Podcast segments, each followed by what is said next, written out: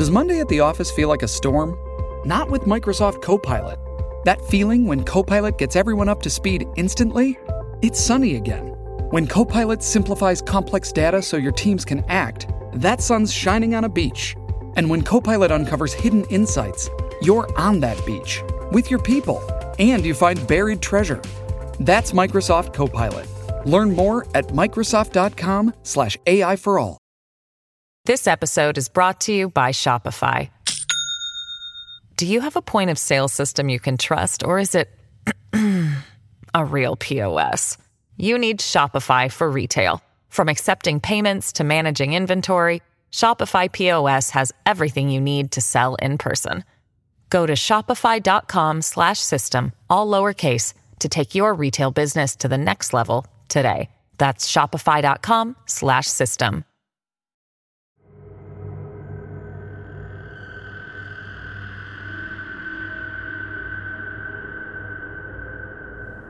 Can the Earth be flat and hollow?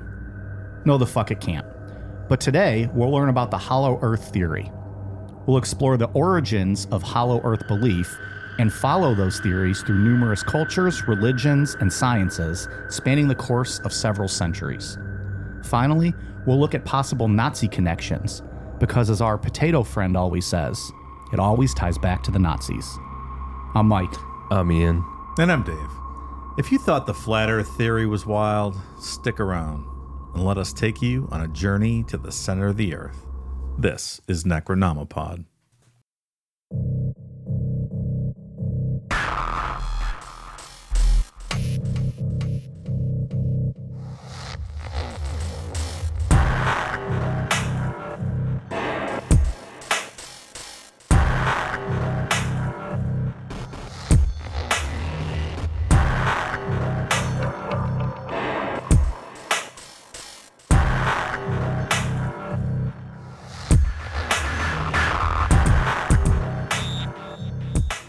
Dave, you broke your golden rule, and you did a movie theater recently, I heard through the grapevine.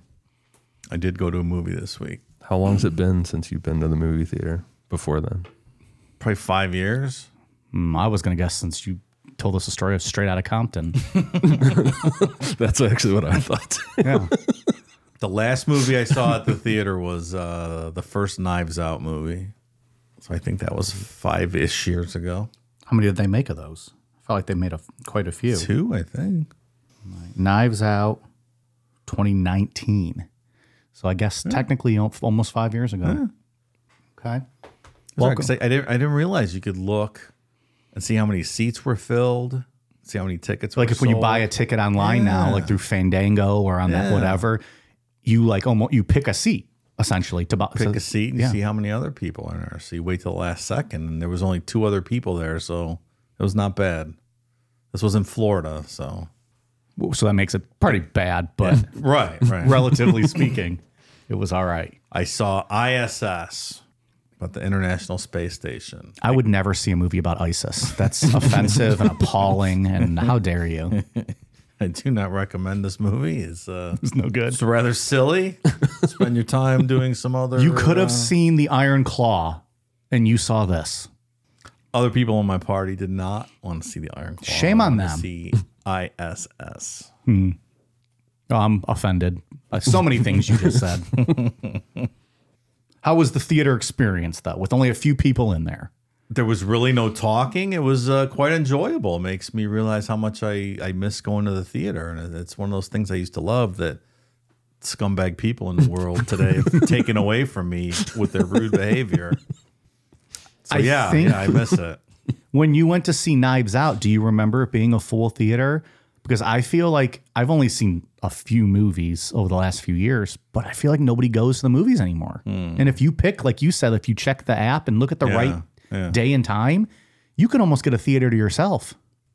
I don't recall. That was pre-COVID. It was different. COVID changed a lot of it. I think it did. Especially with all the movies almost being available to stream instantly. Yeah, the wait times aren't like they were before. I'm not really induced to go, have to go see it. You know, a month later, I can usually watch it at home. So I'm in no hurry. Did you get some Raisinets? I got some Skittles. I got a big giant Diet Coke. I got a big popcorn. Look at that. You weren't one of these people that put the Skittles in the popcorn, were you? I would never do such a thing. Who does that? Because it's appalling. That's ridiculous. People do that. Really? Larry's one of his dates on Curb did that. So like you get like M&Ms and Reese's Pieces and I don't know, maybe Skittles, and you dump them all in the big popcorn, and it's just almost like you make your own like movie theater trail mix. Yeah. Sweet and savory. Yeah. No thanks. Yeah, I'm good on that. One thing I did notice, they must use different oil these days for popcorn because it doesn't taste like movie theater popcorn anymore. It's not good. Like that was one of the joys of going to the movies was getting that movie theater popcorn experience. Having your fingers glisten with butter. Yeah, like, that was the best. It's completely different. Almost dropping that Coke out of your hand when you go to pick it up. My movie theater brand microwave popcorn is fucking better than that stuff. I agree. I think it's went downhill. They changed something. Yeah. It's unfortunate. So, yeah. But okay, though. Yeah, it did. You know, my blood wasn't boiling. I didn't have to yell at anyone, so it was all right. Other than the fact that the snack sucked and the movie sucked. Pretty good movie experience. Yeah, I mean, it wasn't terrible. Just the sheer joy of sitting in a movie theater or seeing something on the big screen. Were they comfy seats? Were they like any of the reclining ones? Like like a Cinemark type? No, it was not a fancy one. Okay. I think it was an AMC theater. They need to up their game, AMC. They're falling behind. Yeah, it wasn't good. Yeah. What do we have? Cinemark? Regal. It's a Regal. Cinemark near us in Strongsville has like the reclining seats. Yeah, that's the bougie one. Yeah. They had a full bar, though, being in Florida. That's nice. Yeah. When I lived in Indianapolis, there was a theater that you could do like full bar. So like we would go. I think that's where I saw The Wrestler, the Mickey Rourke movie. Yeah. You get a bucket of beers and then you like you used to. Then you just let it go and let it roll down the aisle. Awesome. And it's a glass bottle, so it's so obnoxious. That's why I have the karma of people talking in every fucking movie I go to because that's what the nonsense I used to do. I actually didn't do mine on purpose. I went to put it in the bucket to grab another one, and I missed, and it fell. And you're like clink, clink, clink, clink, clink. Also, Marissa Tomei up on the pole, wrestler. Yeah. Nice. Oh, yeah. She's all kinds of topless in that movie. Mm-hmm. Big fan.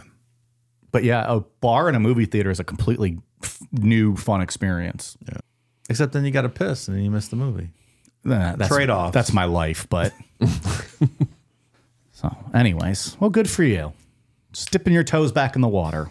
That'll probably be the last time for a while. We could still probably, after recording, I go see a midnight Iron Claw showing. I would fall asleep. Yeah, it's late. That's rough. Anyways, here we are. Taking a little break from murder. Talking about fun stuff. Yeah, right? Really fun stuff. Yeah. Mixing things up. You know, I do have a question. You know, we referenced the flat earthers at the beginning of this. What? I know the flat earthers think the world is flat, but underneath the crust, like what shape do they? I don't remember what shape. It's just do like they, fucking like stalactites hanging down. You know, like right? How deep? Like pretty deep. Yeah, yeah. All right.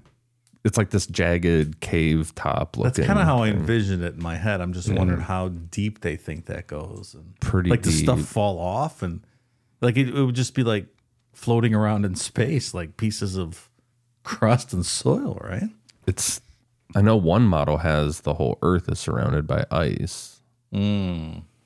Kind of like a Truman Show type deal, but all ice. I was trying to think how these two theories could be reconciled.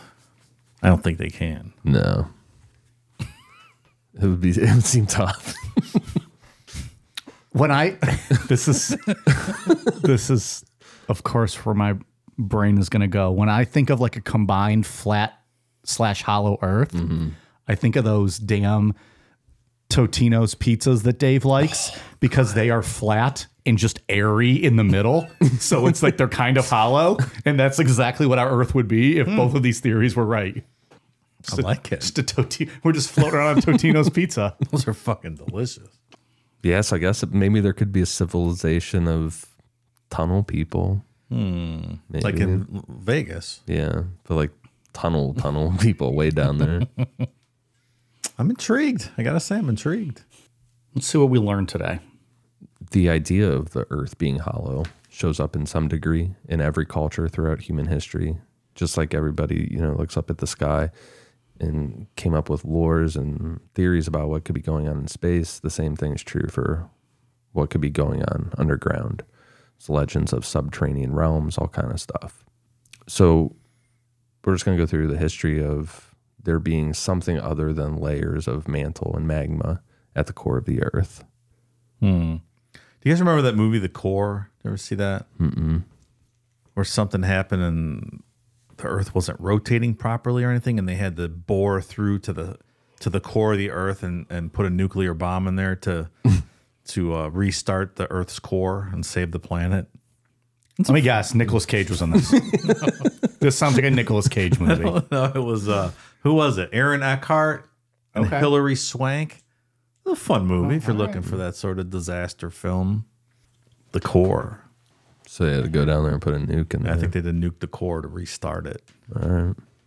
Not really sure of the physics or the science behind the plot, but that's a basic summary of my recollection of the plot. We'll talk about it later, but it's crazy how little we do know for 100% about the inside of the earth. Like, we haven't been able to drill down that far. Yeah. It's all just seismic readings from earthquakes and things like that, but they're not certain. Right. Just like the bottom of the ocean and things like that. You know what's at the bottom of the ocean? What's that? Not the Titan, because it blew up and they had to salvage it because it imploded. Because they were driving it with a video game controller that cost $20 at GameStop. That is the wildest fucking thing ever. That might have to be a future show on Patreon. That could be a fun bonus show. Yeah, it'd be all right. It'd be interesting to dig into that a little bit. This is stupid. There were some of the greatest memes in history that came out with the Titan. They really were. Our pal Just Brew, Christy, and I were trading Titan memes for probably close to 6 months after that happened. Has it even been 6 months? When did that happen? I think it's still going on. There's some great material out there after that. Start with Norse mythology, which these ideas were really popular in 800 BCE to 701 BCE. At the center of Norse mythology is Yggdrasil. Which is the world tree. Yggdrasil's roots and branches extend into the 9 Norse realms, making it a literal and metaphysical connector of the universe. So we picture all the branches reaching to the heavens, all the roots going into the ground, connects everything. Hodor. That's what I pictured. Was that the greatest reveal ever? That Hodor, it was hold the door. Yeah, that's crazy. Like, fucking mind blown. That's what Hodor means? Are you shitting me? Did they know that when they named him? Also, I'm going to be the official goofy name reader tonight. Yeah, you're going to do all this for me. You're off to a good start. That's perfect. That was good. I might have said Yggdrasil like basil. Like basil. You took it a different way. That's okay. This is America. Yeah, I said Yggdrasil like Vagisil. It works. Yeah, I thought so. Among those 9 realms that Yggdrasil connects, Svartalfheim and Nidavellir are the first ones where the idea of a subterranean world shows up. Svartalfheim is said to be inhabited by dwarves who were masters at creating various magical items and tools. They were associated with mining, and that realm was to consist of various caverns and forges. Then you go a little deeper to Nidavellir. I changed the pronunciation a little bit on that second one. I rethought it, and I made a slight adjustment. Inconsistency will make this show funny. Which that realm is inhabited by dark elves, like trickster entities, not necessarily evil, just elusive beings that couldn't be trusted. But still, their realm was underground, and it had its own ecosystem and things like that. Sounds fucking wild down there, man. It does. It's dwarves running around everywhere. You don't know which ones you can trust, which ones you can't. Trickster entities. Yeah, right. Hey, you're that trickster entity. I don't believe you. He's like, no, you can trust me. And then as soon as you turn your back, he's banging your wife. the largest underground realm in Norse mythology was hell, spelled H-E-L. It's not like the Christianity version of hell. Norse hell was named after its ruler, the goddess Hel, and it wasn't a place of suffering or to go when you were bad. The dead would go to Norse hell, regardless of their morals in life. There's all kinds of lore within the Norse hell, but the goddess Hel wasn't evil. She wasn't a devil or anything like that. She was said to be half alive and half dead, like her connection to the Yggdrasil tree kept her somewhat connected to the living.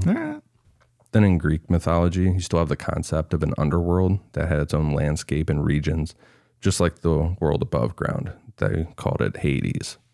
This is where you start to get those punishment vibes of a Christian hell that we know today. Like, you would much rather be in the world above and in the heavens than down in Hades. Well, they copied everything else. Why not hell? Mm-hmm. It has its own structure, different layers with different entities living within those layers. What's interesting, though, and it's a precursor for modern Hollow Earth theories, is that there were entrances to Hades scattered across the real world in hidden in plain sight or in remote, inaccessible regions. I've seen those, that there's signs announcing them. They're like, welcome to Mississippi. Welcome to West Virginia. Like, they're not really hidden anymore. Is that a sign you want to see when you're dead and decide where you're going? Welcome to Mississippi? No. It's not a sign I want to see alive. The most popular entrance is the River Styx. That's where souls would be ferried into Hades when they died. Those stories are cool. Mm-hmm. I was always a big fan of Greek mythology. In Hindu and Buddhist mythology, they have Patala, which is not a singular, but it's made up of multiple layers, realms, each with its own unique characteristics and inhabitants. Patala is unique in that it's described differently based on Hindu texts, like which ones are being referenced. In some, it's depicted as a dark, cold place, kind of like hell that we know of. And then in others, it's described as a realm of unimaginable beauties filled with palaces and gardens, all kind of exotic creatures. As far as I read, I didn't see anything that talked about physical entrances in the real world. And then when you get into Buddhist mythology, it's more of a state of mind. There are literal interpretations, though, with drawings and stuff, and just, you know, people on trains going about their normal life on just in this underground Patala world. Mm-hmm. It's pretty cool. I always love the artwork associated with ideas like this. Like all the ancient alien stuff. Yeah, that stuff's so cool. Or even the cave drawings and stuff. It's cool to think about. Like, just, there's other societies just living down there. No idea. It's awesome. Anything else exists. Yeah. Like, yeah, this is much cooler than flat Earth. Moving on to Native Americans, they have tons of myths and legends that we've talked about over the years on the show. Skinwalkers, human beings being descendants from Star Brothers, stuff like that. So, of course, they have a ton of lore about what's going on underneath Earth's surface. The Hopi, who primarily lived in what we know today as northeastern Arizona, told stories of ant people, ancestral beings living in subterranean worlds. In Hopi lore, the ant people played a crucial role during challenging periods of the tribe's history. There are accounts of two great cataclysms, a global flood and an ice age, that forced the Hopi underground to live with the ant people for survival. And the ant people provided for them, gave them food and shelter. That's nice. Nice ant people. They took them in. No questions asked. It's great. I always just kill the ants, but these are ant people. Who fucking knew? There's a lot of questions on that one. I don't think I'd like to live underground with ant people. I'm going to pass on your offer to help. Just freeze out. Yeah. Just die. I'm just going to go with the ice age up. Hang out here. Above ground here. Sorry, ant people. Well, thank you. The Hopi have lore surrounding caves as being a physical entrance to underground realms. But for many of the tribes, these realms are more than just a physical location. They're seen as spiritual sanctuaries. And some of it even gets into, you know, portals and transforming spiritually, things like that. Yeah.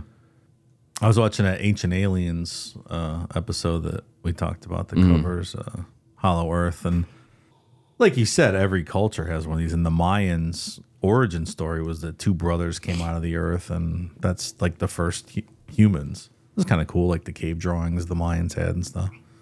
Mayans are super interesting. Oh, yeah. Weren't they the ones that predicted the earth would end in 2012?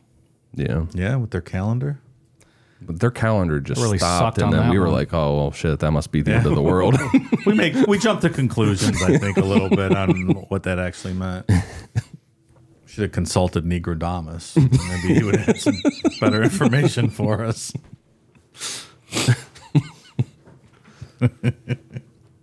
They just all died off before they got to like 2013's calendar. They're just like, we'll get to that next week. And then they didn't get to that next week. Wait, what happened? I don't remember. A mystery as far as I'm aware of. But did they... Maybe they're like, fuck it, they can take it from here. We've done enough calendar work. Let somebody else do some of this. Or it's debated what happened to them. I don't remember. I was all about it in second half of 2011, though. I probably could have answered your question, but that knowledge has since dissipated from my brain. So I'm unqualified to respond to your question at this time. Speaking of like disaster movies, that was a good one with John Cusack. Which one? 2012. I didn't watch that. Fucking absurd. I think I actually did see that. It is ridiculous. They're fun. I love those fucking disaster movies, but that one was particularly nonsensical. Well, nothing will ever top This Is the End. Now, that's the greatest disaster movie of all time. I never watched that. You've not seen that one? Is that the Seth Rogen one? Speaking of just a shit show. Yeah, because it's just funny about the apocalypse. They're all fucking getting high, having a big celebrity party at... Yeah. What's his name from Pineapple Express? James Franco? James Franco's house, and they're all fucking high and drunk, and then the apocalypse hits. It's the rapture. From that lore, you get into more modern scientific thought and theories. There's a little bit more with European lore, with the earth being hollow, with fairies and things like that. But now when you're getting into modern times, the first person to... proposed that the earth was hollow was Edmund Halley in 1692. Edmund Halley, who discovered Halley's Comet, was not only an astronomer, but he was a pioneering geophysicist. He suggested that the earth was made up of a series of concentric circles, each nested within each other like Russian dolls. These spheres were separated by individual atmospheres, and Halley went as far as to suggest that these inner worlds might be habitable. Like, what counts as peer review back then? Like, there's nothing backing up these ideas. And no. You're like, oh, yeah, that sounds pretty cool. Nested Russian dolls. Yeah, that's what the earth is. But he was, he found the comet. He was what you would say a credible scientist for the time. That allows you to just say whatever you want. Yeah. And people are like, oh, yeah, that's pretty good. Just the level of proof, I guess. I don't know. He had research that led him to this theory. He just didn't like announce it. He actually put in some, drew up some maps and things. What got him on this path was irregularities in the Earth's magnetic field, which we can see through compass readings. And sometimes those will change significantly over time or the location. And he theorized that the movement of these inner spheres each had its own magnetic pole, and they could be responsible for these magnetic anomalies. The Northern Lights, or Aurora Borealis, also played a big part into Halley's theory. He theorized that the light displays were the result of luminous gas escaping from Earth's interior. All right, so maybe based on the best guess / knowledge of the day. Educated guess, if you will. All right, we'll pin Halley at the top of the board. So far, he's closest. Yeah, sure. I always thought it was Halley's Comet. This was new to me. Everybody calls it Halley's Comet. Yeah. That's true, they do. But then they say Edward Halley, and we're like, this doesn't really make sense. Yeah, wait a minute. This isn't named after... Maybe his daughter was Halley. Maybe so. Like Eminem's daughter. Halley. But it's not Halley, though. Halley Halley. A whole bunch of fun. Halley Mathers. What's her name? See Eminem at the NFC Championship game flipping off the 49ers fans. Might have gotten a little ahead of himself. It didn't work out. I was really hoping that it was going to end up being Detroit and Kansas City, and that I was going to propose that they just cancel Usher as the halftime show, and you do a Taylor Swift Eminem song battle at halftime, just against each other, and whoever won the song battle, their team got the ball at the second half. Like, fuck the coin flip. That's just for the first half of the game. Second half's song battle. Because Eminem could tear you down, but if Taylor Swift gets in like breakup album mode, she fucking takes souls too, from what I've heard. I have heard this too. That would be fucking fun. But alas, Detroit failed, and now we can't have that. We're stuck with fucking disappointing Usher. I didn't even know he still made music, or was still around. Yeah. Well, it seems like a lackluster Super Bowl this year. There'll be some special guests, I'd imagine, right? Doesn't everyone bring like their friends now, and like you get some surprise appearances? Yeah. I don't know who's Usher has done songs with, but maybe they'll show up. The only thing I can think of is Ludacris and Lil Jon. That's the only Usher song I can think of off the top of my head. Which one's that? Be a good one. What's that fucking song called? Yeah. It's just called Yeah. Oh, the do do do do. I always just know that's Lil Jon. I forgot Usher was even a part of it. But if they just played that for 20 minutes, that'd be fine. Was last year Dre and everyone, or was that 2 years ago? I think it was last year. Was that last year? That's my favorite. No, I feel like that was 2 years ago. Was it? And then last year they did something like terrible again. Maybe. That Dre one was awesome. That was my favorite one ever. It was awesome. I'm going to look this up while you guys talk. Edmund Halley. Like we talked about, he was seen at the time as a credible scientist. He did discover Halley's Comet, so people did take his Hollow Earth theory seriously, at least as a real possibility. But eventually the idea just faded as more realistic ideas were put forth for why those magnetic anomalies happen on Earth, until 1818, when John Cleves Symes Jr. put forth his Hollow Earth theory. Give it to us. Hollow Earth. Hollow Earth. He had a really elaborate idea of the Earth being hollow. It wasn't just him saying like the Earth is hollow. He suggested that the Earth, along with all other planets, was hollow, containing several concentric spheres. Okay, so he's taking a little bit of Halley's stuff at least. Yeah. All right. The basis. But he's expanded and just says all planets are like this. That's a big leap. It's interesting how he was able to go to those planets and test and figure this out.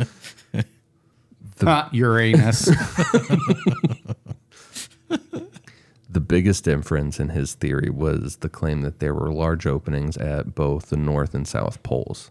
Symes believed that inner worlds were accessible through these openings and could potentially harbor life. In his theory, the way he described it, there was potential for exploration and discovery of these layers, like making contact with these beings that are living inside Earth. I emailed you guys a map. We'll talk about it later. Okay. And we'll post it too. Yeah. It kind of shows an idea of what those openings are, and then it's a fucking upside down world in there. That's what it is. I was looking at it like, all right, let me try to figure out what the fuck I'm looking at here. Well, some of these religions and people think that the Garden of Eden is like literally inside Hollow Earth. Mm-hmm. So I guess I thought it was at Olive Garden. That's why their soup, salad, and breadsticks taste so damn good.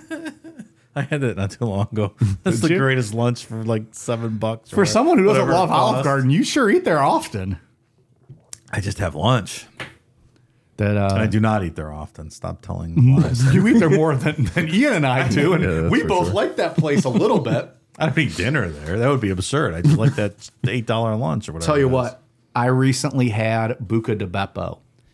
It was so awful. Oh, no. I would take Olive Garden any day over that one. Really? Damn.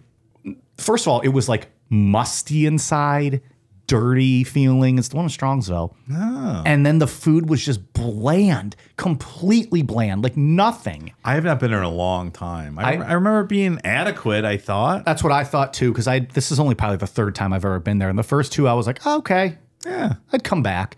I would not go anymore. Oh. This one was bad. Just sit at the Pope table. What's that one? It's a table. It's like a round table for 10 people, and there's a Pope head on it.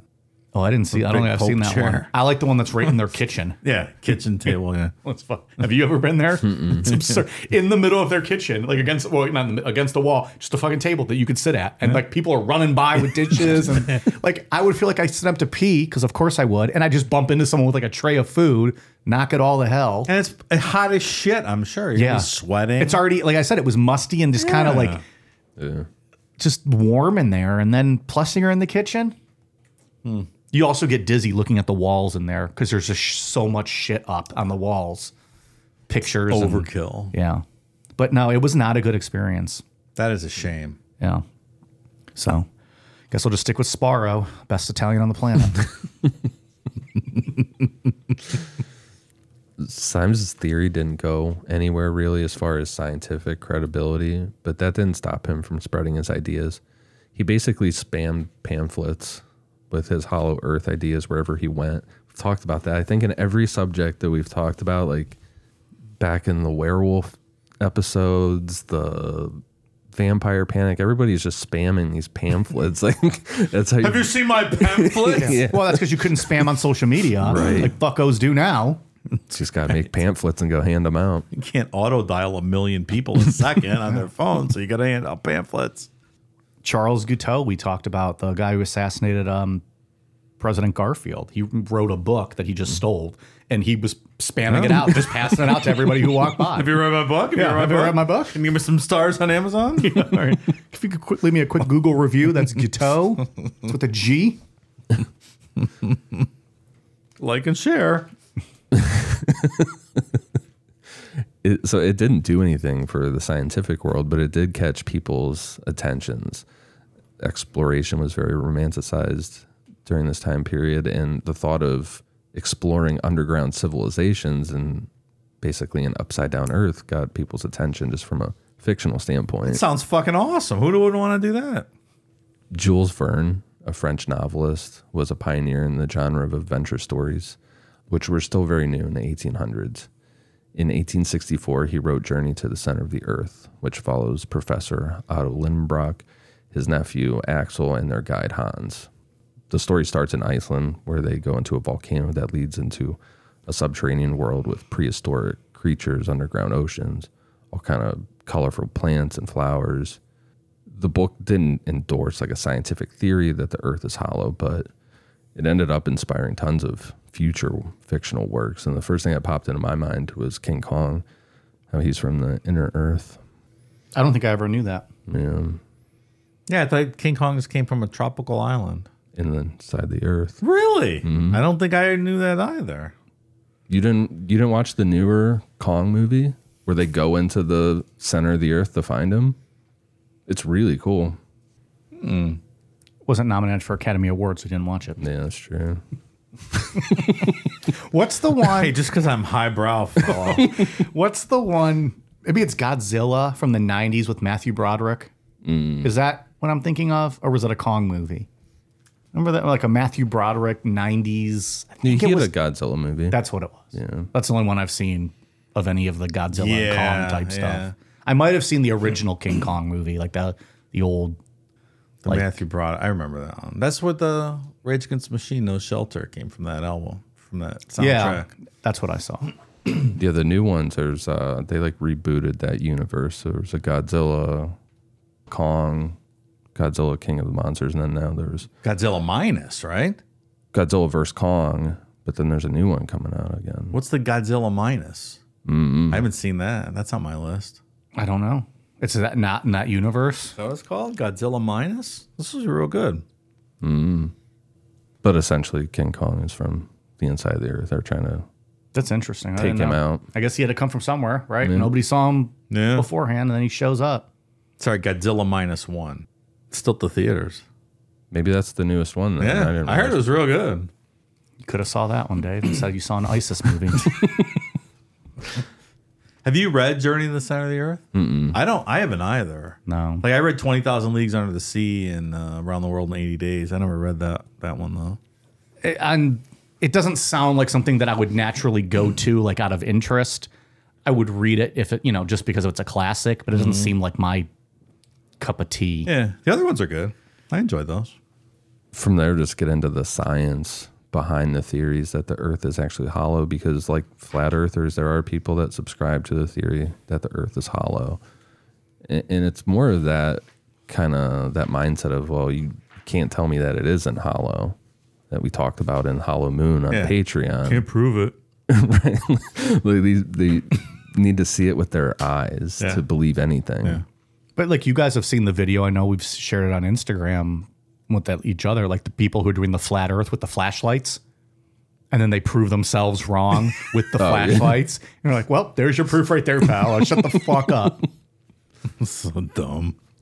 A lot of dumb things in this world, but the flat earth thing is just particularly fucking stupid. Like, people believe stupid shit. I get that. But the fact that they're like, they will die for that, and they will come at you hard for that belief, that just makes it even more ridiculous thing. Because it's like, all right, you have your belief, whatever, but you're so aggressive about something that's so stupid. Yeah, exactly. Like, didn't Mad Mike, he died, right? Yeah. Was he going up in his chair rocket or whatever to try to prove the earth was flat? Yeah. He almost saw it. Like when we covered it, he had gotten pretty fucking close to seeing it. And then, Discovery Channel signed a deal with them. And he blew himself up in front of everybody on Discovery Channel. It happens. Like, so, okay. There's another L for you guys. You gonna accept it yet or not? The craziest thing about Mad Mike, he's a really smart guy. He built these fucking rockets on his own, but he doesn't believe in science. He said that scientists can't be trusted, and he built a rocket and doesn't believe in science. Right? That's what I mean. It's so crazy. Like, he rejects science, but you used rocket science to do that. Well, Unabomber Ted Kaczynski pretty much rejected science too, and he was a PhD doctor in science, right? That's true. In a field that he didn't believe in. Exactly right. Maybe you should have taken a different path in life. I don't know. You've been a little more happy. It's like me bragging and like acting like the toughest guy in the world because I'm like the WWE champion. And they'd be like, you know, it's fake. I'm like, oh, yeah, for sure. But then I'm walking around like, I'm just the fucking baddest man on the planet and no one could kick my ass. Crazy world we live in. Mm-hmm. Crazy hollow world we live in. Crazy hollow world. Hello. I still think my idea of the Totino's pizza is perfect for a hollow flat earth. Because that is exactly what that is. And now whenever we talk about that, that is what I think of. And then it makes me hungry. Because that is a hollow, flat piece of pizza. You don't deserve a Totino's pizza. I think I got two in my freezer, and I don't even like them. But they're like $1.29. And I'm like, well, they're so good. There will be a night I want you. Those little sausages made from...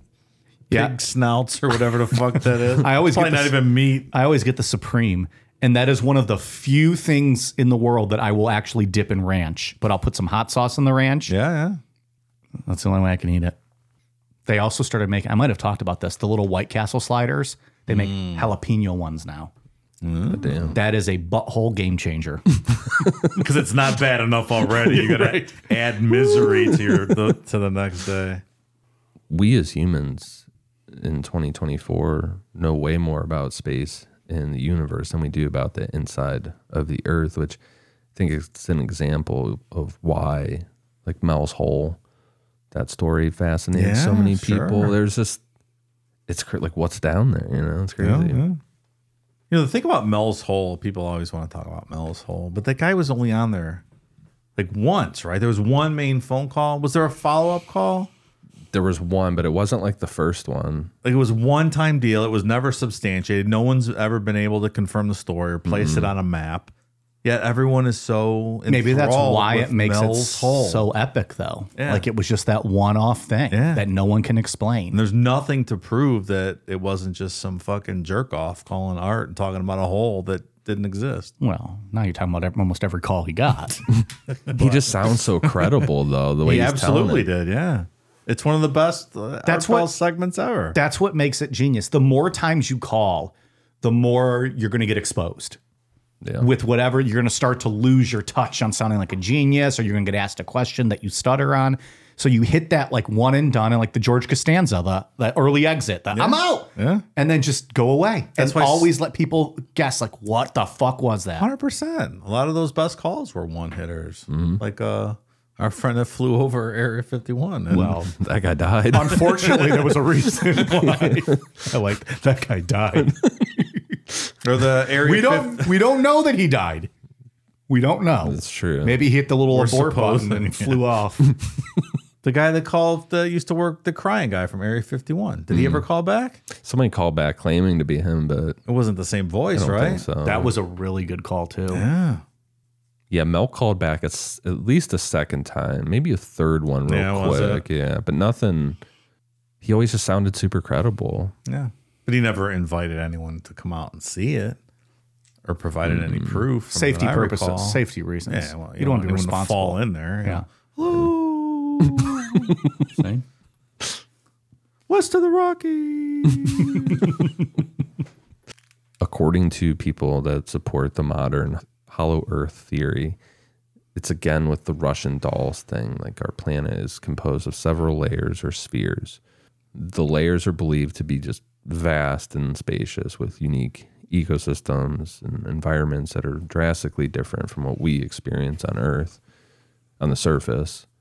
Each layer is thought to be separated by its own crust, and the theory often suggests that these inner worlds could be just, you know, whole new plants, or maybe the same plants, but just the same, as complex as it is up here, down there. Yeah. I guess it's technically possible. You can't tell them that it isn't. Jar Jar Binks lived underground, under the water, right? Why is he so hated? It's an absurd character. It's awful. Super. Wow. Lame. It's like, oh, Jar Jar Binks. But it just seems terrible. Like, from my limited knowledge of Star Wars, there is just like all kinds of absurdity. Why pick this one thing? I don't know. Because it was bad. Everything about it was bad. All right. I couldn't tell you. I'm not really into Star Wars. Okay. Just didn't know. Didn't know where that hate came from. It's the John Cena of Star Wars. Like, just trying to be a good guy and everyone's hating on you. This is awful. This is an awful character. Today's show is sponsored by BetterHelp. Take a moment to think about a relationship in your life that took a lot of work. What did you do to make the relationship what it is today? Did you spend time working on yourself? Or did you put effort into working on the relationship? A common misconception about relationships is that they must be easy to be right. But sometimes the best ones happen when both people put in the work to make them great. Therapy can be a place to work through the challenges you face in all your relationships, whether it be with your friends, colleagues, significant other, or really anyone. BetterHelp Online Therapy wants to remind you that putting in the work to improve yourself will also help improve your relationships. Therapy empowers you to be the best version of yourself. And who wouldn't want to have a relationship with the best version of you? If you're thinking of starting therapy, why not give BetterHelp a try? It's entirely online and designed to be convenient, flexible, and suited to your schedule. All you have to do is fill out a brief questionnaire to get matched with a licensed therapist, and you can switch therapists at any time at no additional charge. Improve yourself and improve your relationships. Visit BetterHelp.com/necro today and get 10% off your first month. Again, that's BetterHelp, HELP.com/necro. Hey, it's Kaylee Cuoco for Priceline. Ready to go to your happy place for a happy price? Well, why didn't you say so? Just download the Priceline app right now and save up to 60% on hotels. So whether it's Cousin Kevin's Kazoo Concert in Kansas City, go Kevin, or Becky's Bachelorette Bash in Bermuda, you never have to miss a trip ever again. So download the Priceline app today. Your savings are waiting. Go to your happy place for a happy price. Go to your happy price, Priceline. A central element to the Hollow Earth theory even as far back as, I think it popped up in Symes' theories, is the existence of an inner sun. This sun is said to be smaller and less intense than the sun that we know on our side. They say that this inner sun provides a consistent source of light and heat for all these layers, which would, provide for life within each of these realms. And it's like a dim sunlight, and it's the perfect climate because it's a smaller sun. So everything's like this lush greenery, it's a utopia in there. Sounds awesome. Yeah. I mean, does that go to, what's the story, about 10 years ago where they came out with a report of a huge ocean underground, like that's supposedly 3 times the size of all the oceans on the planet combined. Mm-hmm. Remember that story? Yeah. Does that tie in? I think that just gives them. Sort of. That's recent, I guess. But I think that gives them some room to stand, I guess. They're like, we're still finding things out. Actually, I bookmarked that so I could talk about it. It's like a whole layer of water, right? Yeah. That we would have thought that, didn't exist maybe 30 years ago. Yeah. Is there this is from Science Magazine, the Smithsonian. Is there an ocean below your feet? It says some scientists think Earth's oceans formed when icy comets hit the planet, but new research suggests a different origin for the oceans. They simply seeped out of the center of the Earth. The finding, published in Science, suggests that a reservoir of water is hidden in the Earth's mantle more than 400 miles below the surface. All this water, 3 times the volume of water on the surface, is trapped inside rocks. It's called ringwoodite. The rock is bright blue and is only formed at high temperature and pressure in the Earth's mantle. That's kind of crazy. That's wild to think about. Yeah. What's the farthest we've ever drilled down? I heard 8 miles. That sounds right. Which is not far. Who did that? All. Bruce Willis in Armageddon? Is he the one that drilled down that far? I think it's that movie you were talking about where they blew up a nuke. The core. Yeah, they went all the way to the center of the Earth. They either a nuclear bomb that core. Well, did they see a lake? Did they see an ocean? I don't remember. We'd have to ask. Probably. Them. 8 miles. That's a long way down. But like how many thousands of miles was that? The ocean that that you were talking about? 400 miles. 400 miles. So this is, according to some, the entrance. Oh, this is the Kola super deep borehole, the deepest man-made hole on Earth, deepest artificial point on Earth, 40,230 feet deep, which is 12.2 kilometers. Construction is so deep that locals swear you can hear the screams of souls tortured in hell. Well, I think that's the Sounds of Hell recording is associated with that. We have the actual audio, so we can we should play it for them and see if it sounds about what they hear. Yeah, and so it's 8 miles, 12 kilometers, okay. Roughly 8 miles. That's pretty deep. We almost drilled into hell, and there's audio to prove it. Maybe it's not a utopia. I don't want to go down there. Oh, you're going. Yeah, probably.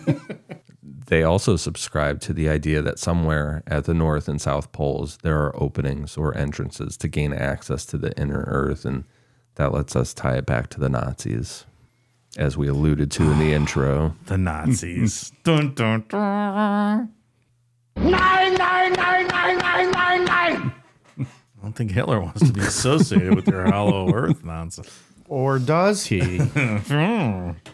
As we know from the past 5 years on this show, Madame Blavatsky was the mother of modern-day occultism, and part of her extensive writings was her book, The Secret Doctrine, which, among other things, she laid out her idea of root races. She proposed that humanity has evolved through a series of root races, each representing a phase in human spiritual and physical development. These races, according to her, inhabited Earth at different periods of its geological and spiritual history. We know that one of her root races were the Aryans, who Nazi Germany adopted. We'll talk about that a lot when we get into Nazis and the occult. But Madame Blavatsky also talked about a root race called the Hyperboreans. This idea doesn't seem evolutionarily accurate. No. Okay. One word, no. I wonder if Madame Blavatsky could be like brought back and see what happened to the Aryan root race, like how that morphed over time. She's like, oh, you did what now? The Hyperboreans are described by Madame Blavatsky as the second of the root races. The first one, we were like jellyfish, and then we turned into the Hyperboreans. Oh. And they were named after the mystical land of Hyperborea. This land was associated with Apollo, the Greek god of the sun, light, music, and prophecy. When was Madame Blavatsky around? Like, are these ideas literal teachings of hers? I think she passed in 2004. So she's 1800s. Okay. I was close. When we get to the episode on her, she is a really fascinating woman, but she was like a world traveler and studied, in all these places around the world. And that's where she came up with all of her ideas. Okay. She was a learned woman. Yes. Well, I've been waiting 5 years to hear all about her, pal. I was going to say, I know nothing about her because we haven't done a damn show. Probably pretty soon. Maybe. According to Madame Blavatsky's writings, the Hyperboreans were ethereal, semi-astral beings. They were gigantic, translucent, and sexless, living very long lives but reproducing asexually, which she compared to it as being like the budding of flowers. Since these beings were said to be more spiritual and less physically dense than humans today, I kind of think translucent, ghostly bodies, like half there, half not. Madame Blavatsky also supported the idea of the earth being hollow and that the Hyperboreans would have access to the entrance of the inner earth, because the mystical or the legend of Hyperborea, the land that all the legends before Madame Blavatsky, the stuff that she learned about, it's all what we would consider the North and South Pole. Okay. So that's why she said that she agreed with the hollow earth theory. She's like, yeah, that makes sense. The Hyperboreans would have had access, since Hyperborea is essentially the North and South Pole. All right. It's all coming together now. Mm-hmm. Making sense? No. Was there a super highway between these entrances just underground? Have you not seen Ice Road Truckers? Yes, it exists. We don't know for 100% how much occultism Hitler subscribed to exactly, but there's a couple of things that we do know for sure. Is that one, the Aryans, that concept came from Madame Blavatsky, which we'll talk about that in the future. And two, Heinrich Himmler was obsessed with the occult. So there's theories as to what Himmler was putting in Hitler's head, things like that. So when you hear stories that Hitler wanted to know whether or not the earth is hollow or not, it could very well be true. To a point, it's debated. Mein Führer, the earth is hollow. It's filled with the Aryans. There's like some crazy fictional stories involving the Nazis, and you can even get into like Captain America uses some of that World War II fictional stuff with regarding Nazis. But then there's real ties to occultism. It's a fine line with talking about that. What's real and what's not. What can be proven? But. Yeah, you're really teasing my taint here for this huge Madame Blavatsky series. This whole episode just a promo for that. It really turned into that as I was going through this. But there's people who subscribe to the idea that Hitler truly wanted to know whether or not the earth was hollow. And they point to the New Swabia expedition of 1938 to 1939 as proof. At that time, Hitler was actively seeking new territories for resource purposes and strategic advantage, and the Antarctic was one of the few places left on Earth that had not yet been claimed or fully explored. Officially, the expedition's primary objectives were to extend Germany's whaling operations and, like we just said, establish a presence in Antarctica. They did scientific research, including geophysical, geological, and meteorological studies were also a big part of the mission. The expedition left from Hamburg in December of 1938 aboard the MS Schwabenland, and after a month at sea, they arrived in the Antarctic in January of 1939. over 11,000 photographs were taken, covering an area of about 600,000 square miles. The team discovered and mapped several new mountain ranges and ice-free areas, and they set up temporary base camps for research. It concluded in February of 1939, and they returned to Germany and said to have come back with tons of new information. It has been alleged that they found the entrance to the inner Earth. Mm. I don't think that's a reality. What? But I think that there's a solid chance that Hitler wanted to rule out its existence, was part of that trip. Or Heinrich Himmler wanted that ruled out. Okay. Maybe. And then there's theories that he escaped there. Himmler? No. Hitler. Himmler killed his whole family and himself, right? He did not go to the Hollow Earth. There's no proof of that. I think there's pictures, actually. No, those are fake. He could do anything with AI. He poisoned his own kids, didn't he? There's theories about like them setting up bunkers and stuff, and doesn't even have to do with Hollow Earth, but like setting up bases and like those research camps that they set up. Were actually underground bases and things. Hitler's like, so you're telling me there's other levels to this Earth that I could dominate and take over as well? Yeah, let's go check that out. Himmler, go do it. Just what the South Pole needs, right? Fucking Nazis. Get the fuck out of here. Well, better them than us, right? I guess. Fuck you, South Pole. Not us. Not Europe. We need them. They have cruises to Antarctica. I would love to go on one of those. I would do that. It looks so cool. That would be fun. Yeah. That's all right. That's all I got. Go find that pyramid up there. Can you imagine? What's the pyramid? I don't know. There's always those rumors of an ancient pyramid up there. You can go see like Shackleton's like cabin and stuff, right? There's all kinds of those crazy explorers that... I would do all of that. That would be so much fun. Yeah. I think it would be really neat. All right. Cool Down Media first live show from Antarctica. At the pyramid. We're going to find that pyramid. Who's joining us? Who's joining us? Open event. No tickets needed. We just got to buy a ticket on the cruise. That's right. Yeah. Get on the cruise and come do the live show. The final aspect of the Hollow Earth to get into is the logs of Admiral Richard E. Byrd. He was a pioneering American aviator, polar explorer, and organizer of polar logistics. This is the most interesting thing of the whole story. It's super interesting. I think. Yeah. It's different. It's a very different, like, because we're not just telling, like, oh, this is what they believed. Yeah. Like, this was more of an experience. There's something strange going on here. Or at least a believed experience. Right. Well, we're made to believe it occurred. Sure. He was part of aircraft flights in which he served as a navigator and expedition leader, crossing the Atlantic Ocean, a segment of the Arctic Ocean, and a segment of the Antarctic Plateau. He's also known for discovering Mount Sidley, the largest dormant volcano in Antarctica. However, during an alleged secret expedition to the Arctic in 1947, Admiral Byrd found the entrance to the inner Earth. What? Did he call Art Bell? I don't think he did. He should have. Hello, Art. It's Admiral Byrd. I'm propelling down the entrance to inner Earth. Sir, I don't think that's a good idea. They're shooting at me.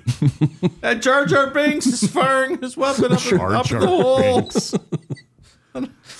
Y'all are going to feel real bad when he's a real person, and then he comes around, and now he's doing like the late night circuit. And y'all fucking hated on him for years.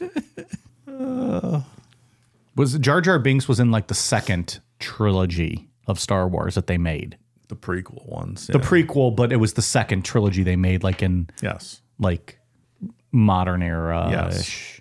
Not modern. Early 2000s. Yeah. I was going to say in our lifetimes, but that wouldn't be fair. That's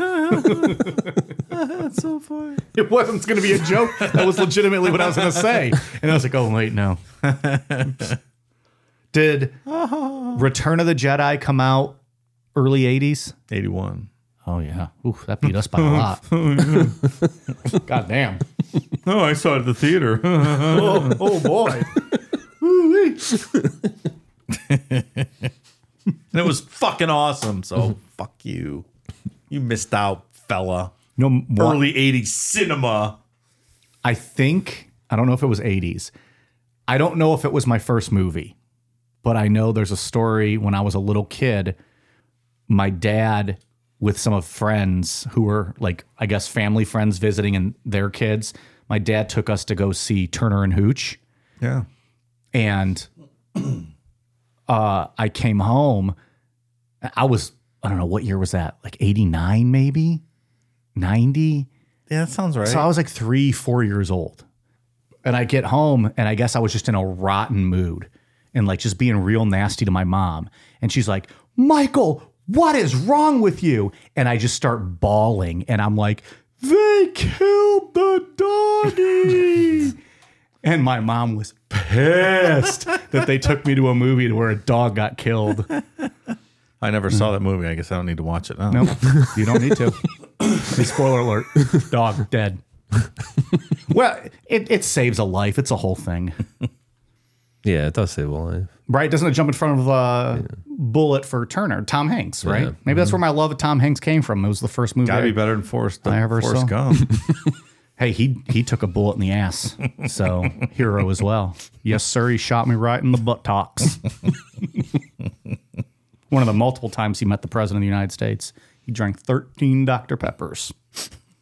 Of course he did. Number one, I wasn't hungry. And number two, they was free.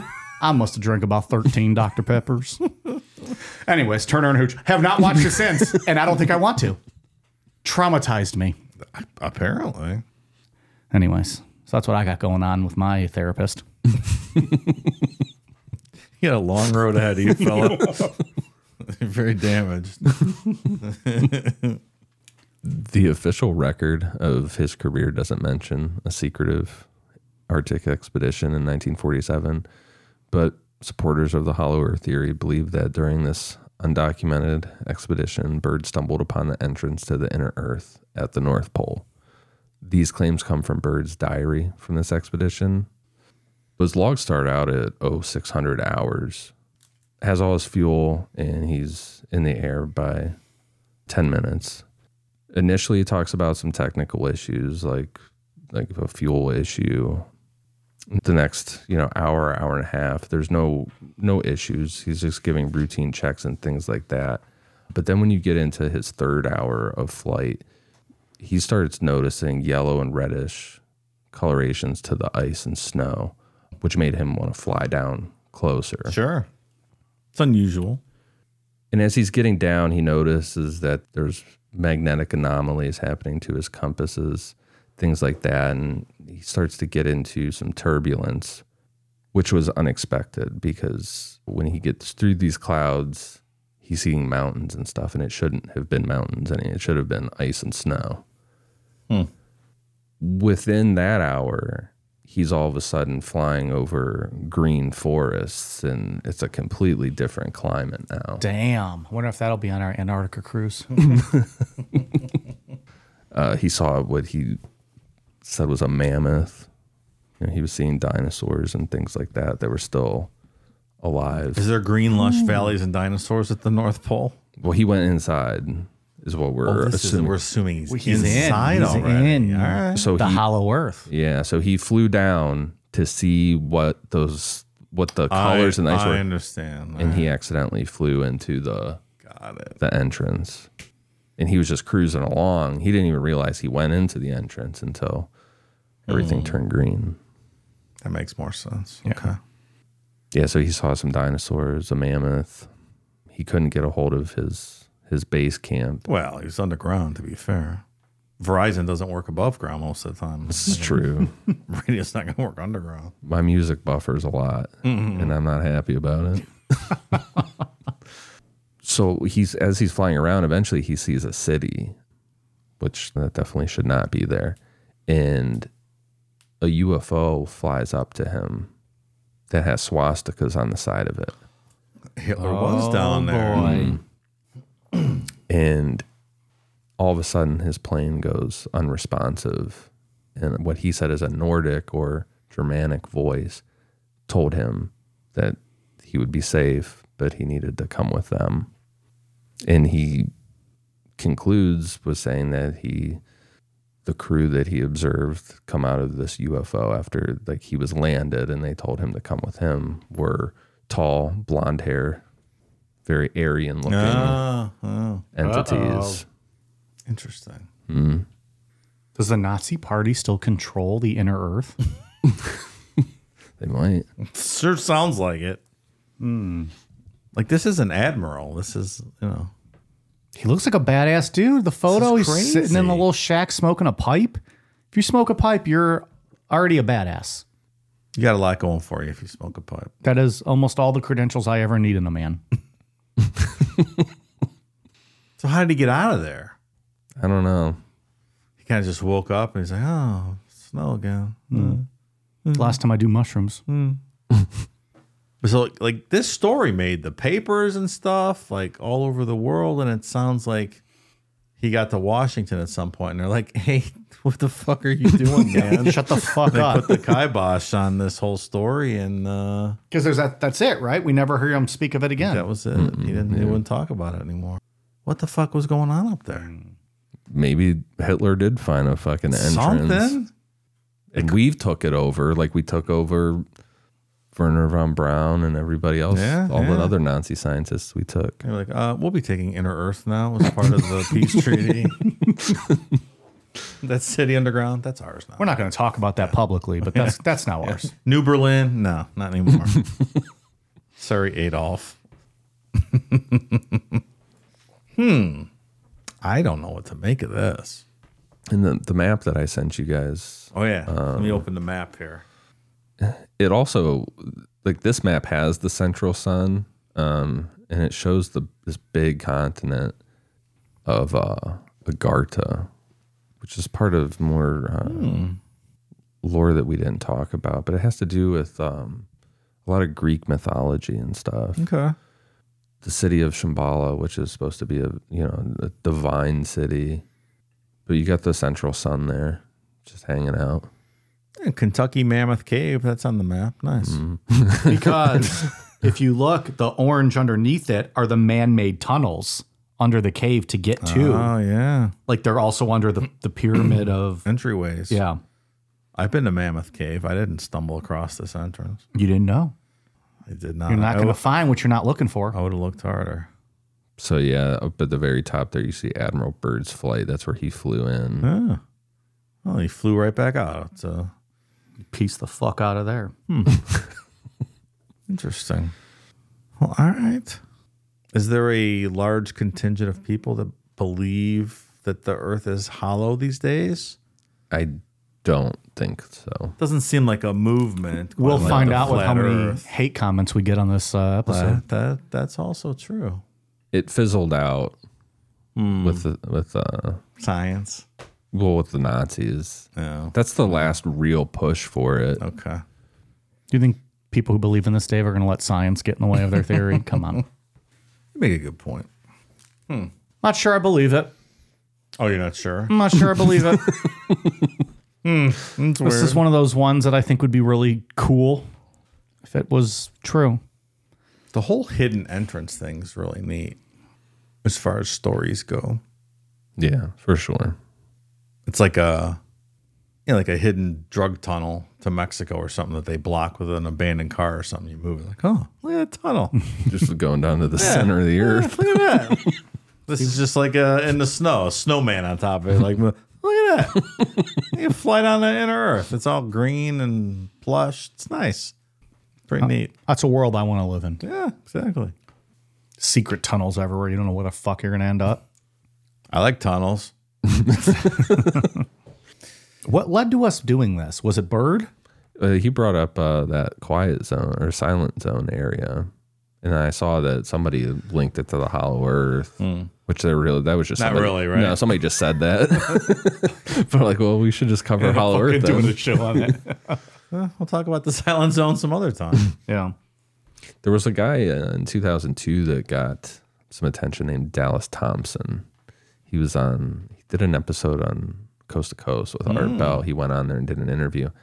I don't understand like how this guy got himself onto Art Bell making his claims or what, but he said that he was going to set up an expedition to go find this entrance. Like he had a near-death experience, and he was able to, you know, see where this entrance was. So he was setting up an expedition to go up there and find it.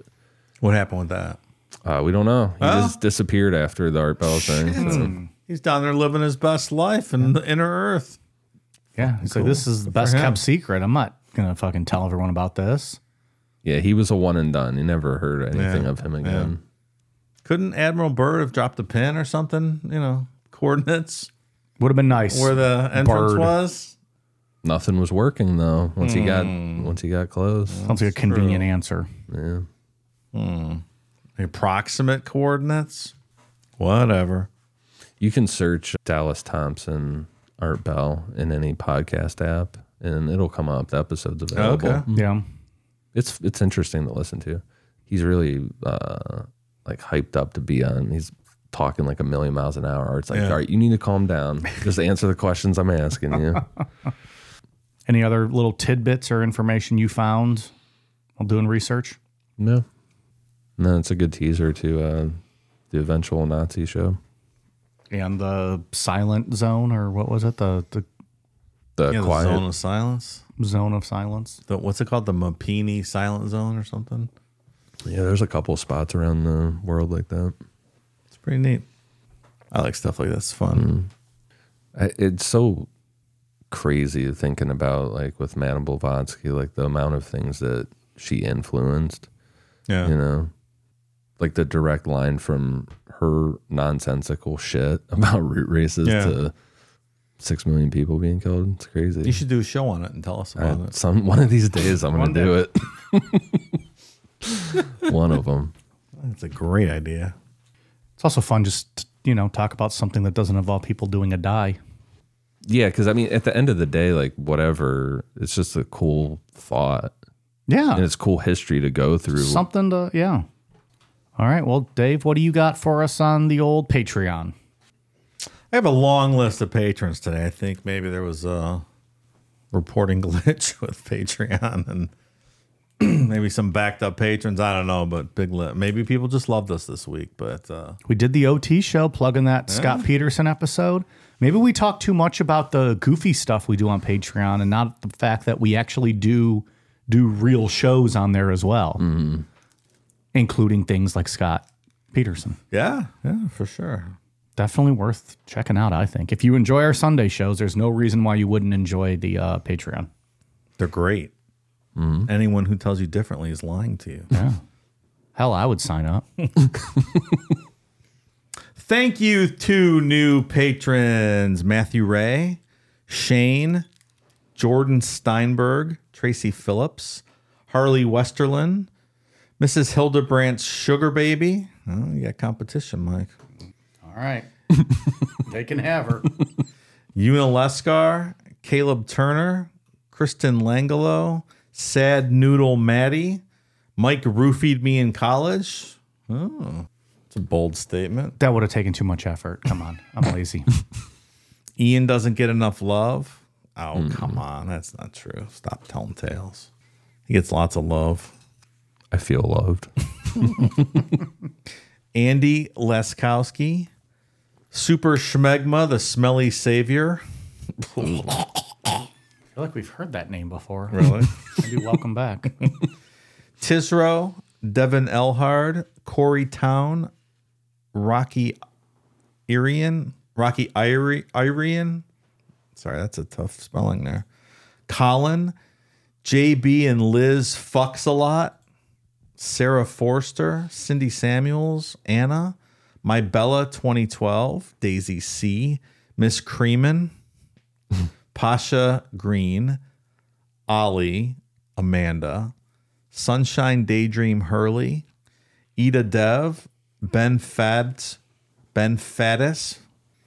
Olivia Brown, Nick Long, Riley, Jacob Collar, Taylor Baggett, Shane Stone, Aaron Lambright, Julie Muse, Joanne Benoit, B, Chris MacArthur, Morgan Myers, Claire Mack, Tanner Wise, Lindsay Giro, Maggie Kenny, Christina, Neurodivergent Hippie, Tomars, Jake Faddis, Camo Croc 614, Josephine Heguinen, No Offense, Katrina Mascarella, Erica Vincent, William M. Buttlicker, Mohammed Putaib, Rear Admiral Peter Jackanoff of the USS Rimway.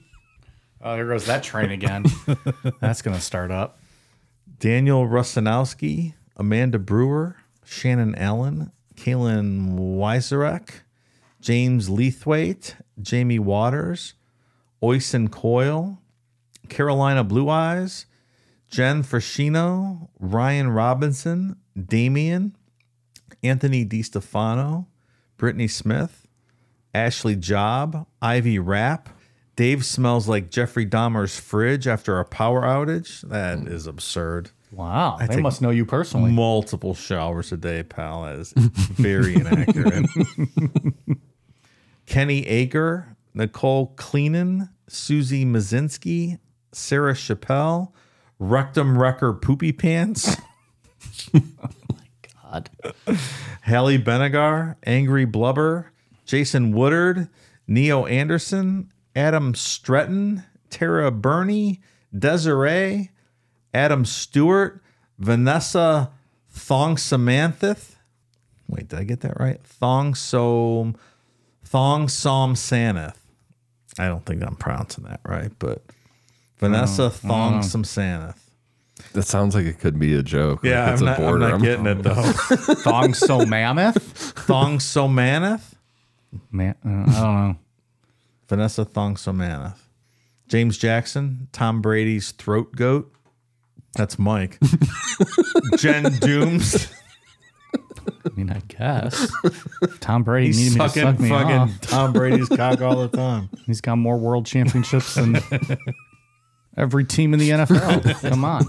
You're not going to tell me you're going to pass up on that penis? Bernard Clark, Benjamin Henry, Christine Sherry.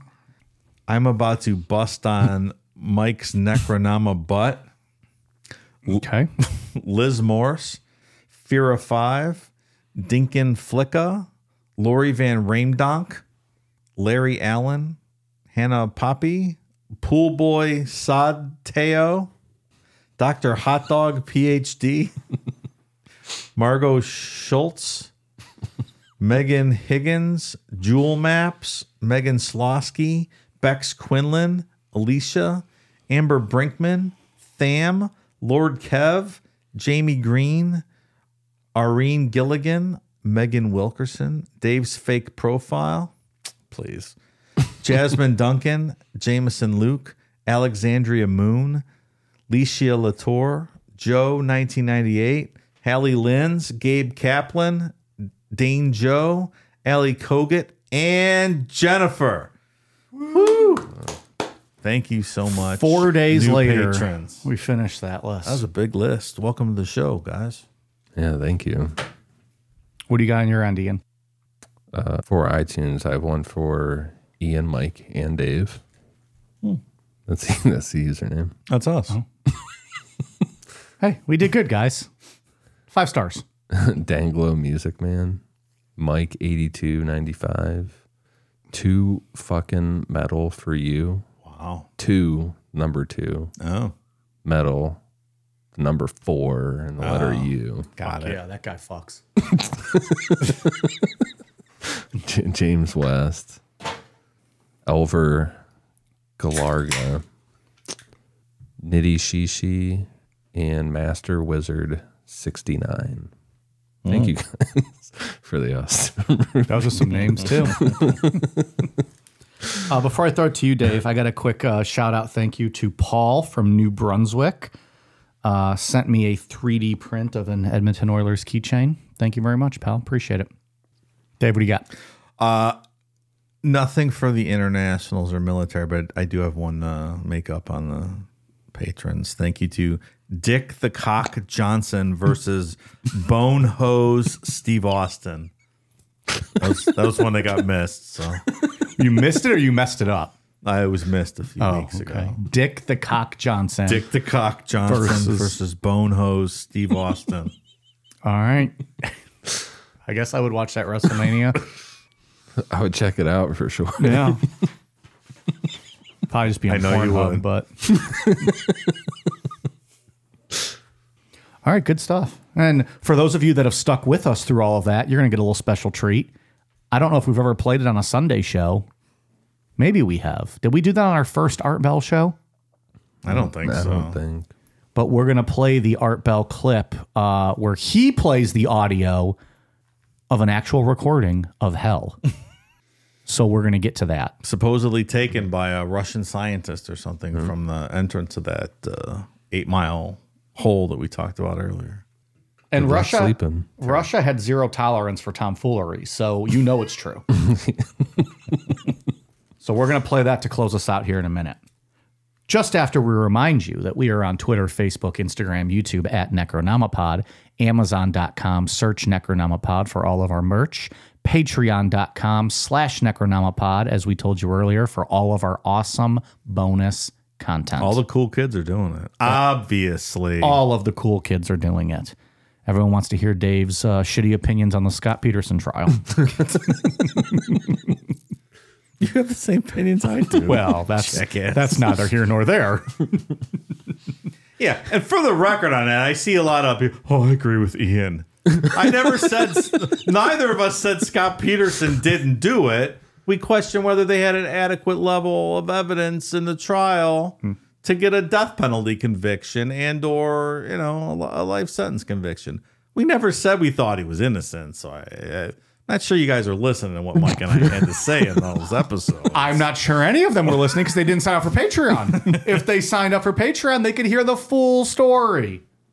We all think he did it. We just had different opinions on the trial and the evidence presented. It's a legal discussion, not a guilt or innocence discussion. And you remember, if they can convict Scott on shoddy evidence, then they can do it to you too. So think about that. The L.A. Innocence Project, Dave. That's right. L.A. L.A. Innocence Project, not the Innocence Project. Yes. Thank you for clarifying that. Now, I've got a clean copy of it now, and I warn you, this could scare you. Here's the email. Dear Art Bell, I just recently began listening to your radio show and could not believe it when you talked about the sounds from hell tonight. My uncle had told me this story a couple of years ago, and I didn't believe him, like one of your listeners who discounted the story as nothing more than just a religious newspaper fabricated account. The story about the digging of the hole and the hearing of the sounds from hell is very real. It did occur in Siberia. My uncle collected videos and audio tapes and so forth on the paranormal, supernatural. He passed away fairly recently, but he would have loved your show. He let me listen to one of the audio tapes that he had on the sounds from hell in Siberia, and I copied it. You received his copy from a friend who worked at the BBC. It took me a while to find it tonight, but attached is that sound from my uncle's tapes. It's not the greatest quality, but the sounds are there. I was very hesitant to send you this, as the sound bothers me to listen to. I'd suggest that if you do play it on the program, warn listeners in advance so they may have the option of turning the radio off for 30 seconds while it plays. It has always haunted me. To those who discounted the Siberia sounds from hell story, it is true, and I, for one, wish it wasn't. Rick, listening from Chicago. And so I submit now the cleaned, a better copy to you, and I warn you, what you are about to hear is very disturbing indeed.